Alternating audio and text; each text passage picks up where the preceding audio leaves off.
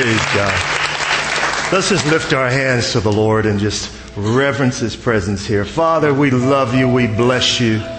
We exalt you. That's our heart, Lord. We, we want to completely surrender ourselves to you. Whatever you want to do, however you want to do it. We thank you for who you are in us. We thank you, Lord, as we come together. We certainly remember all of our brothers and sisters on the East Coast in Florida, Georgia, and South Carolina, God, and North Carolina, that you'll just give peace, give comfort, give testimony of your grace, your loving kindness, Lord God. Thank you for all the brothers and sisters in Haiti and the Caribbean, God, the Bahamas. Lord, you just comfort hearts, wipe away tears, oh God. Cause your strength to prevail. We love you and we bless you for what you've done, what you're doing, what you're going to do. Thank you for loving us just the way that we are, but loving us too much to leave us as we are.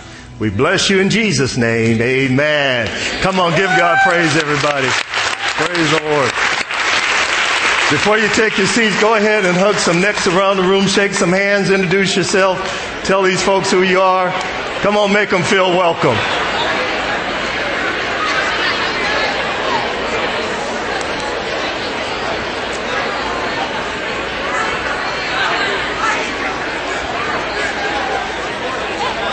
Praise the Lord.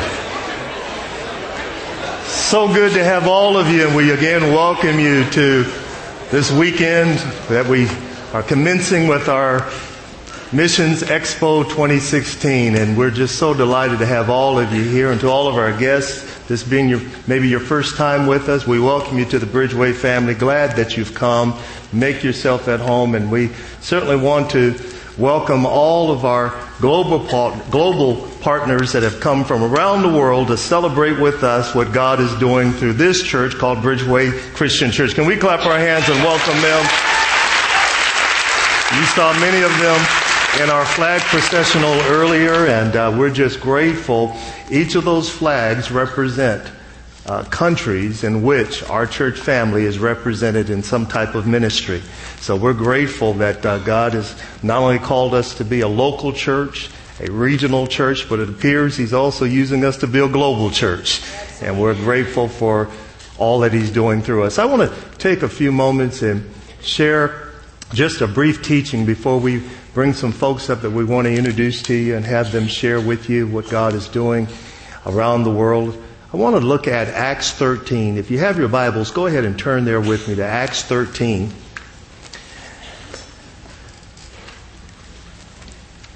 And I want to give you the background of this particular passage. Uh, Acts 13 literally falls right in the middle of the book of Acts. Uh, the book of Acts is really the church in its infancy. A lot of times you'll hear people say, Oh, I wish we could go back to being the church in the book of Acts. Uh, not so quick. Uh, that's, that's the baby church. we, we are the continuation of the book of Acts. And prayerfully, we are maturing in the things that God desires us to mature and to grow in.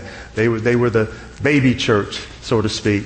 And uh, through chapter 1 all the way up through uh, chapter 7, we find the church and its interface primarily with the Jewish religion, how the church interfaced with the Jewish religion. And then for five chapters, leading all the way up through chapter 12, for five chapters, we find the church in its time of transition. There was a heavy focus on infrastructure that was taking place for five of those chapters. And then beginning here in chapter 13, all the way through chapter 28, what we find is the church and its interface with the Gentiles, or these would be the ones who are considered to be non Jews. And it's in this place that the Apostle Luke gives us the narrative of an account that was taking place in the church of Antioch. The church of Antioch is the place in which we first find uh, believers called, being called Christians. So it's in Antioch that we pick it up here in verse 13. And you follow along with me. Listen to what it says in verse 1. Now there were in the church at Antioch prophets and teachers. I want you to take note of that. Prophets and teachers. It seems to place some emphasis on those particular giftings. There were prophets and teachers, and then he goes on to list them Barnabas, Simeon, who was called Niger, Lucius of Cyrene, Manaen, a lifelong friend, and some uh, translations or commentators render that he was possibly a foster brother of Herod. It says here, a lifelong friend of Herod the Tetrarch, and Saul. We know Saul as Paul. And it goes on to say, while they were worshiping or ministering to the Lord, one translation says, while they were ministering to the Lord or worshiping the Lord and fasting, much like what we're doing these 40 days. We're in a time of fasting and prayer and seeking the Lord. It goes on to say that the Holy Spirit said, Set apart for me Barnabas and Saul. Why? For the work to which I have called them. Then, after fasting and praying, they laid their hands on Paul and Barnabas and sent them off. So, note here there's a calling that is upon Barnabas, there's a call that's upon Paul, but they're not separated out until what we find happening here a time of fasting, prayer, and seeking the Lord, and just ministry that's taking place to God Himself. The Holy Spirit is now ministering and says, Now send them out. What's fascinating to me as I look at the text, it's, it's amazing how the two teachings that are emphasized here are that of prophecy and teaching. It says there were prophets and teachers, which suggests to me, much like what God has called this house to be, there is, in essence, a scripture soaked, spirit led community of people that expectantly seek transformation in their identity through Jesus Christ. Actively. And, and, and it's, it's powerful what's taking place here because we're not given a lot of information. We're not told what it all means when it says that they worshiped or ministered to the Lord. We're not given a lot of details. We're not told necessarily the duration of time in which they spent together. We're not necessarily given here what the format or the context of their coming together in prayer and fasting and seeking the Lord. We're not given a whole lot of information here. We, we almost have to wonder what did they do? And maybe that's not so important. Maybe what Luke is wanting to emphasize to us is that, listen folks, just get into the presence of Jesus and start ministering to Him and watch what the Holy Spirit will do. Regardless of the details of it. You know, I, I was thinking about that Many of you know I come from a background of classical, African American classical Pentecostals that uh, when I was growing up in the church, uh, we did not have the finest of cathedrals and beautiful edifices, much like what we see here today. I was telling someone, I remember worshiping God in little small storefront churches where we had folding chairs and we couldn't afford to put stained glass windows in like you see in the modern or the ancient cathedrals. We, we couldn't afford that. So we used to get this uh, little sticker paper that looked like stained glass and we put it up on the windows. and, and that was our stained glass windows. But I can remember as a young man and as a child even, I remember sitting in those little storefront churches and having the elder saints get around us. And we were seeking after God. And they would get around the young people and they would speak into our lives. And they would literally prophesy. They would speak over, this is what God will call you to do. I remember that. In fact, I know that I'm standing here today because of those things being spoken over my life. I know that. And they would speak over and, and they would tell us, we'd sit there and hear the word of the Lord being spoken to us. And they'd say, now just, just open your mouth and say, yes, Lord. Tell the Lord yes. And we'd sit there and we'd clap our hands and say, yes, Lord, yes, Lord, yes, Lord. And we used to sing a song that only had one word to the song. Only one word. Uh, one word in the chorus, one word in the verse, and one word in the bridge. It was just simply yes. That's all. It was just yes. We'd sit there and they'd say, Yes, Lord. Yes, Lord. Yes, Lord. Yes, Lord. Yes, Lord. Yes, Lord. And we clap our hands and say, Yes, Lord. Yes, God. Yes, God. And It wasn't that we had the finest of homes and cars and jobs. Many of these individuals, to be frank with you, including I, I think of my auntie, she, she cleaned homes for people. She used to clean and babysit their children. And uh, they didn't have a whole lot. But there was a thirst within our hearts, much like what we see with these individuals, these five individuals, that said, Lord, whatever you want to do through me, I say yes to you. There was an atmosphere that was created in such a way that the Holy Spirit could speak. Now listen, let me tell you something. Whether we're sitting in a storefront building clapping our hands and saying, Yes, Lord, or sitting many times as I have with our pastor, Pastor Lanson, where he'll just say, More God, more God, more of you, God.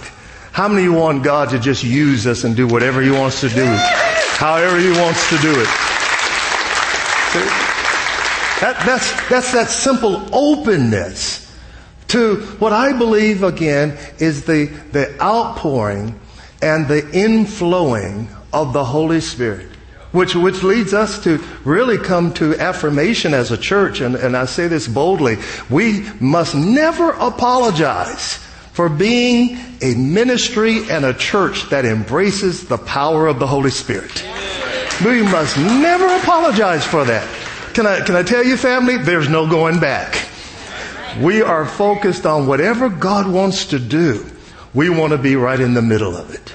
We want to be right in the middle of it. See, that's, that's God's heart for us. And see, it's in this that we see this happening in the, in the context of the verse here.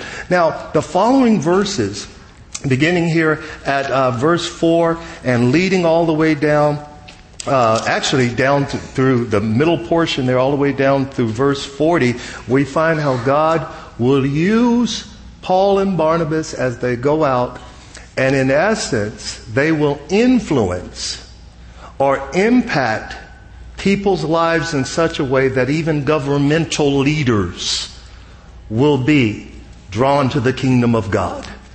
Miraculously, God will demonstrate signs and wonders and, and His outpouring of His love towards the people of God in such a way that even a man who is called a proconsul, he's a governmental leader, he will come to know the Lord Jesus as a result of the ministry of these two individuals who are sent out. But not only that, we find where God even impacts whole communities. There's a point in Scripture that we find in verse uh, 26 in which we find Paul and Barnabas ministering in a synagogue. And they're preaching and declaring the Word of God. They're invited by the synagogue leaders in a second city that is called Antioch. Not the Antioch that we begin with in the beginning of the chapter, but it's a second city. And as they're there, they're ministering the gospel of Jesus Christ, and they're ministering this, the gospel being not only the, the history of the Jewish people, he goes all the way back, Paul goes all the way back to the history of the Jewish people, and he takes them through a discourse in which he brings them all the way up to the crucifixion of the Lord Jesus Christ. And he doesn't stop there.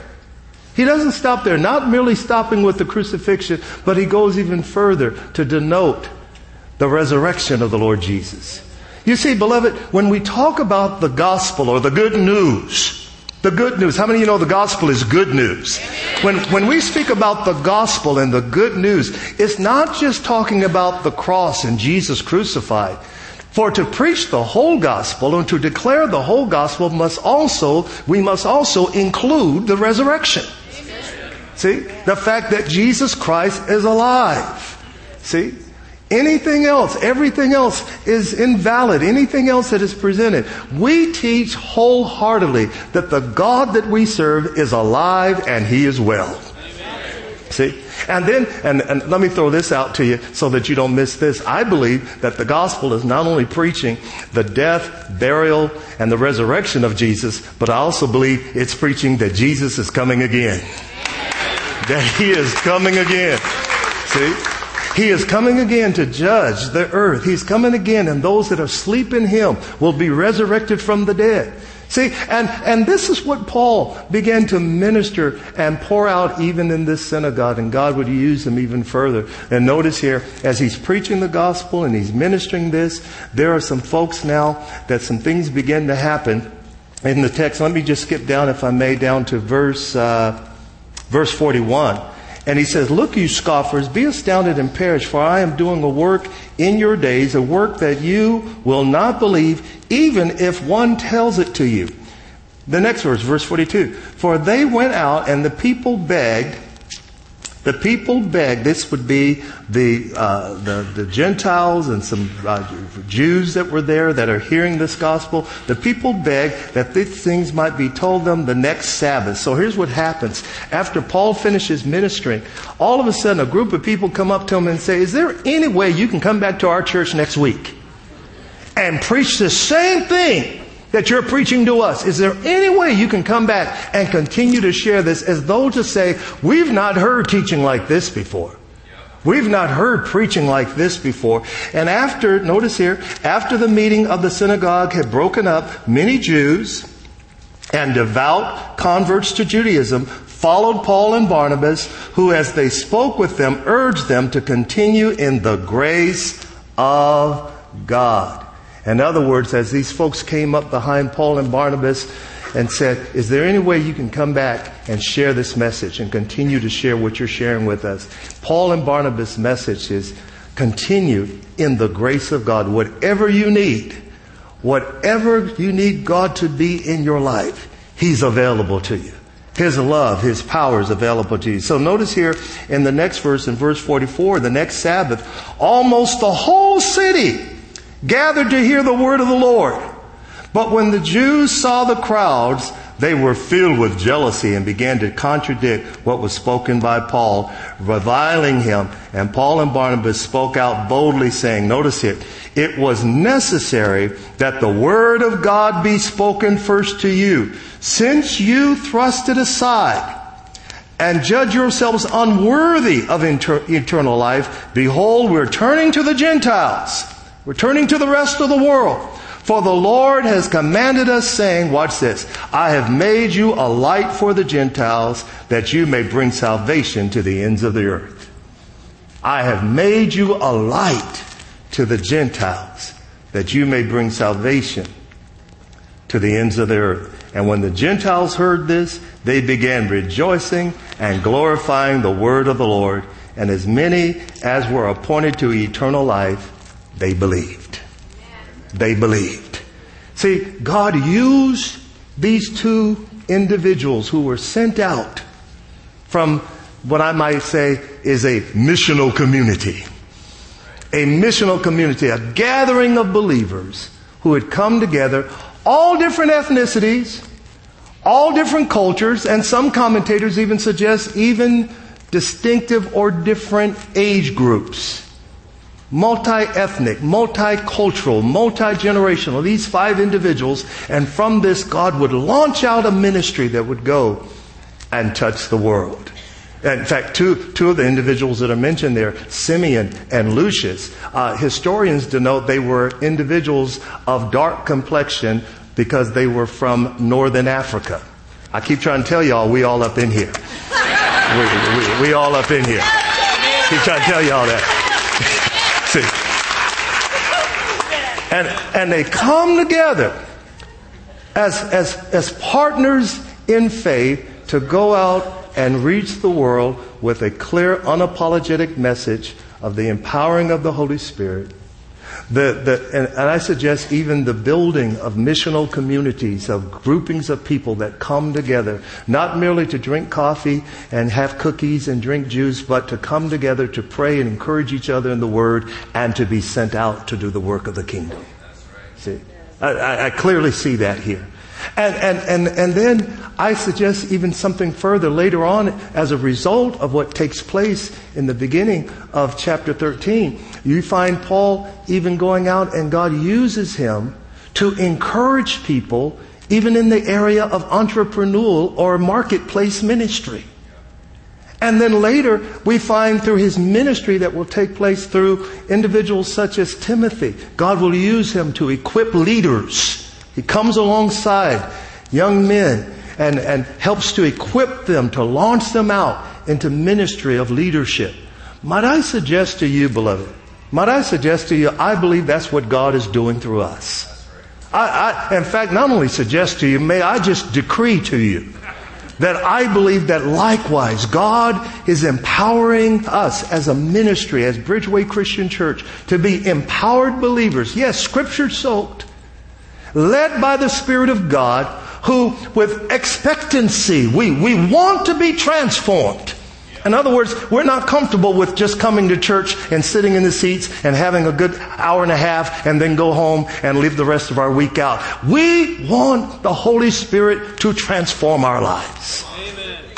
In such a way that there would be men and women that possibly would be those that would go forth, possibly in marketplace ministry, possibly going alongside our global partners. There may be some business persons that are in this place right now, some, some folks that are in uh, the medical field, some people that have a background like myself in social work that say, I, I believe that God has empowered me with the Holy Spirit and He's also given me some experience and expertise. And what would it look like to see some of us Go forward and go alongside global partners and use the gifts and the callings that God has upon our lives. What would it look like if God would send forth teams out of here? What would it look like if a missional community in this church would say, together, let's plan to go and travel together and go to Haiti. Let's go together to Mexico. Let's go to Russia. Let's do something. What would it look like if a missional community here would say, let's pray and find out how we can pool our resources and maybe we can't go, but we can send someone else? What would it look like if while our teams are going out this summer, that they know that they have men and women in this church that are praying and fasting and seeking God and saying, more God, Amen. more of you, more of what you want to do through your Holy Spirit. I believe that's the heart that God has for each and every one of us. Let me, let me close with this. So this past week, I, uh, day before yesterday, had uh, gone to Texas, to Fort Worth, Texas. Uh, I have to say this coming back was a story in itself. We landed the night before last at about 12 o'clock, 12 midnight or so. And as our plane came down on the runway, it stopped halfway on the runway here at Sacramento International Airport. And we didn't know why it stopped on the runway.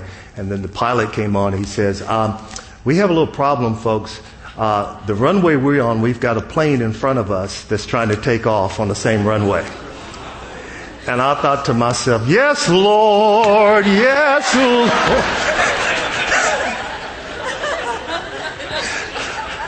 Talk about praying. Thank God they moved the plane out the way. But the point that I make, I had gone to, to Texas to a conference uh, for the Great Commission Research Network that was held at the Southwestern Baptist Theological Seminary. And it was a group of about maybe about uh, 50, 60 or so folks that had come from all over the world. These are uh, professors, these are leaders and teachers. And uh, I was sitting at the table at a luncheon, or excuse me, a banquet that was being held on Friday night. And I sat next to a man who was of Korean American descent. And he was sitting next to me. I didn't know him. He didn't know me or uh, at least I didn't know him. I didn't know if he knew me or not until we started talking. And as we started having a conversation, he says, Parnell Lovelace, I've heard of you. I've heard of you. What are you doing now? I, have heard that you pastored a church and, and now that God's doing some other things with you. What are you doing? And I started bragging on you all. I said, I'm at Bridgeway Christian Church and I started talking about what God is doing here. And I had my chest stuck out like a foster farm chicken talking about y'all. I was just excited. And I started saying, and God is using us and God is pouring His Spirit out through us and we're seeking God and we want more of God and we're getting into the Word and, and, and God is launching us out to do ministry regionally and, and even globally. I said, we're getting ready to have our missions expo this, this coming weekend. And the more I talked, the more he listened and he just started soaking it in. Now again, I didn't know him.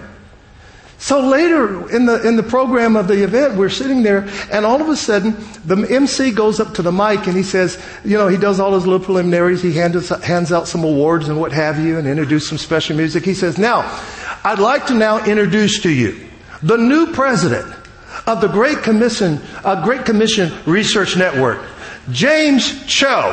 And the man next to me jumps up and walks up to the front.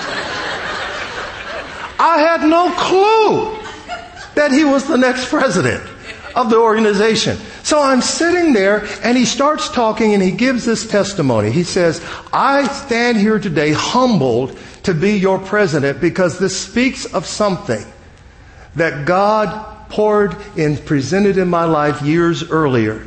He says, I had gone to a meeting. I'd gone to a meeting where there were pastors and other missionaries and church leaders. And they sat me down in a chair. And one of the men who was in the room at the time, as they sat me in the middle of the room and began to pray for me, began to prophesy. He says, I don't know how many of you, because this is a real conservative seminary, okay? He says, I don't know how many of you yet believe in prophecy. He says, but this man prophesied and he says, James, you're going to be a surfer. And he thought, a what? You know, he thought it was going to be a real big prophecy, something real heavy, you know, something, God is going to use you to be an apostle to the nations. No, he says, God's going to use you to be a surfer. And he said, that was all that the man said.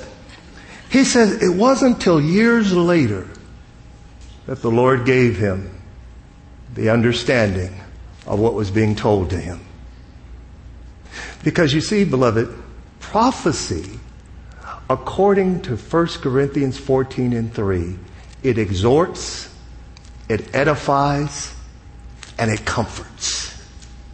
He said the word that was spoken to him, you're going to be a surfer. God gave him this revelation that it had nothing to do with getting out on the water, but rather it spoke of his calling, that he would be one who would be postured and fixed in such a way that he would discern the waves of God. He would discern the crest and the shifts and the moves and the flow of God. And God would give him wisdom and discernment on which wave to catch so that ministry would be sustainable.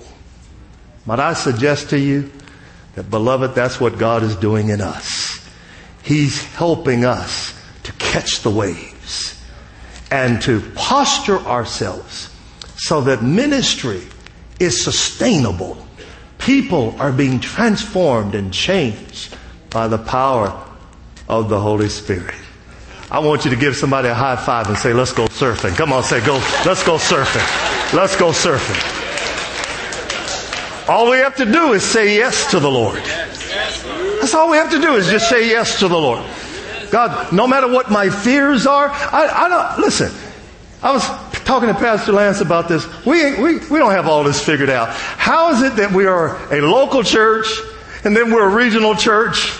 And then we look around and now we're a global church. How do we do all of this? See, it's not us doing it. It's the Holy Spirit doing it through us. All we're doing is being open vessels. You receive that word? Come on, give God praise if you do.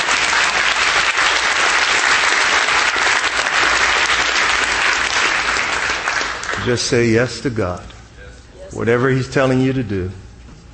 Marketplace ministry, going on some of the teams this summer. Maybe just giving. We have a few individuals in our church that are selling everything just to go out and do the work of the Lord. They're giving up houses, they're giving up jobs just to go out and do the work of the kingdom. Whatever God tells you to do, just say yes to Him. The power of the Holy Spirit will guide you. He'll lead you. I want to encourage you also to note this. We, we may not all be able to go, but we can all pray. We can all pray. And we, listen, and we can also give. We can also support the work of the ministry through our gifts, our financial support. Again, it doesn't take a lot, but it takes everyone who gives together and says, Uh, as a part of this family, as a part of this, this missional community, this gathering of people, I want to be able to sow and to give into the work of the kingdom so that lives can be transformed, people can be helped and encouraged and helped through the ministry of the gospel.